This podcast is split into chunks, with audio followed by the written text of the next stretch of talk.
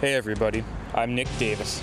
Welcome to Simply Not Easy, the podcast about simple action steps to improve the journey of your life as I work to improve the journey of my own.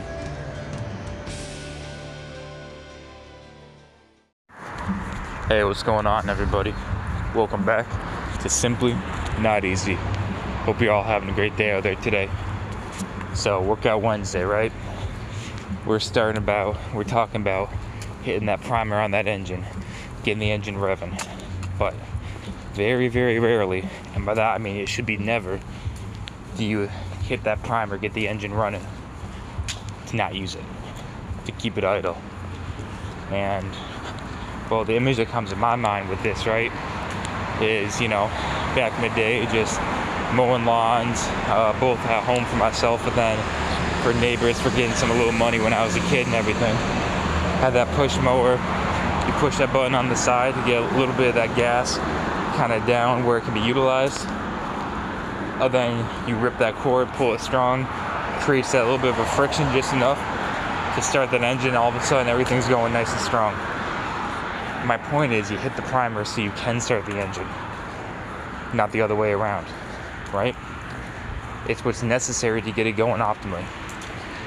Now, let's take that same scenario, apply to some of these warm ups we see in the gyms these days, all right? We see, again, I'm gonna say guys especially, more than ladies, um, not exclusively by any means, but as a general bias for kind of the average Joe, somebody who goes to the gym, um, you know, I'd say very casually, much as an amateur, right? If your gyms are even open these days, is guys are typically doing a little bit more upper body focused, and girls are a little bit more lower body. Now, there are always exceptions to this rule, and again, ideally, everybody should do both, everybody should be perfectly balanced.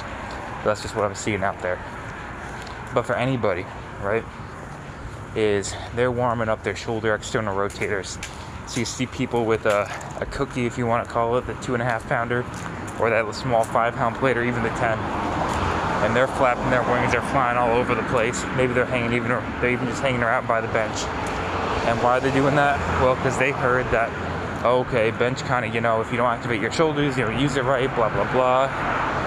And sure, that's partially true, right? let's wake up those external rotators of the shoulder so that we can use them better so that it can be a healthier motion so we're not just overly dominant on completely our pecs without a foundation. Of course, we want to use our pecs for a bench, but it's the without the foundation part that I want to emphasize here. If we go in through all these different movements, right, and we don't have control, we don't have precision, we don't have a foundation, we're in trouble. Right? The analogy I'm going to steal, that is not mine whatsoever originally. I believe it's from Mike Boyle, but I could be wrong from listening to all these different kind of strength podcasts and everything. Is that if you're going to fire a cannon, you want to fire it on the ground. All right, this might even be Eric Cressey. You do not want to fire it from a canoe. All right, a strong shoulder motion overhead motion without any external rotation is one semi close to impossible for truly no activation whatsoever. But then to underutilize it is a little bit like firing a cannon off a canoe. Really hard to control. Really hard to control. The same thing can be said for trunk stability. But my issue here is I see a lot of people with great intention, but they don't take it to the next step where it actually means or does something. Right? That little flapping of your wings is not enough to like, oh my gosh, I got I got my shoulders ripped. I got the external rotator strong like crazy. Yeah, it's important, it's good. But it doesn't mean anything if you hit that button on the lawnmower and don't actually pull that cord. Don't actually use it. Right? This is like, I mean, the analogy here is like, hey, you push your primer on one lawnmower and you go to pull the cord on the one next to it. It just doesn't carry over that way.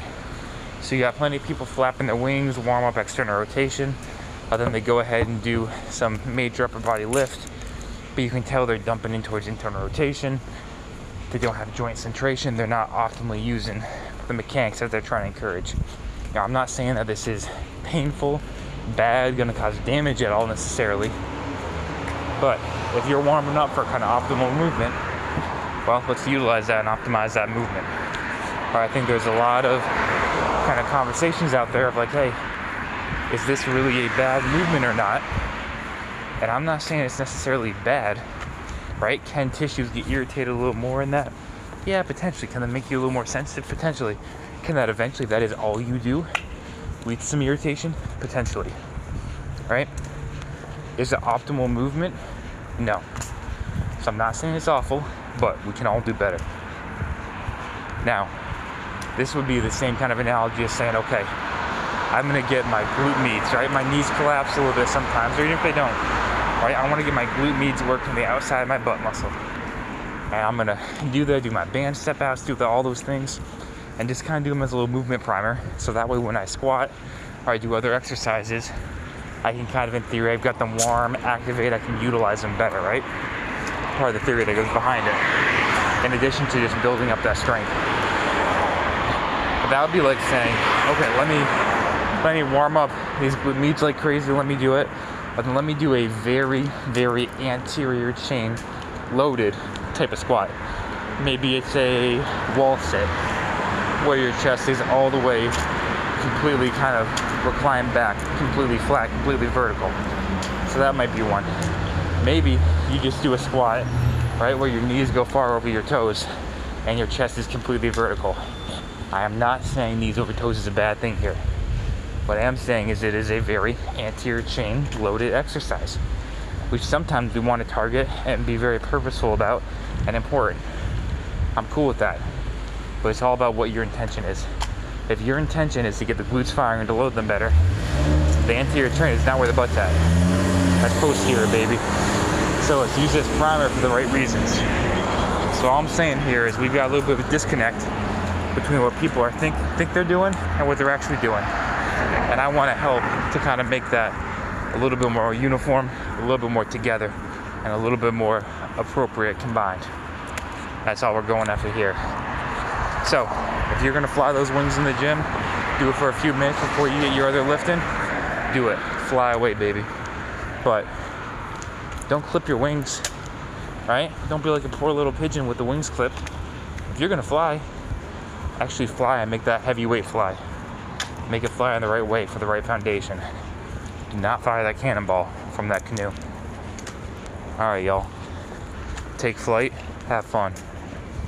Simply not easy.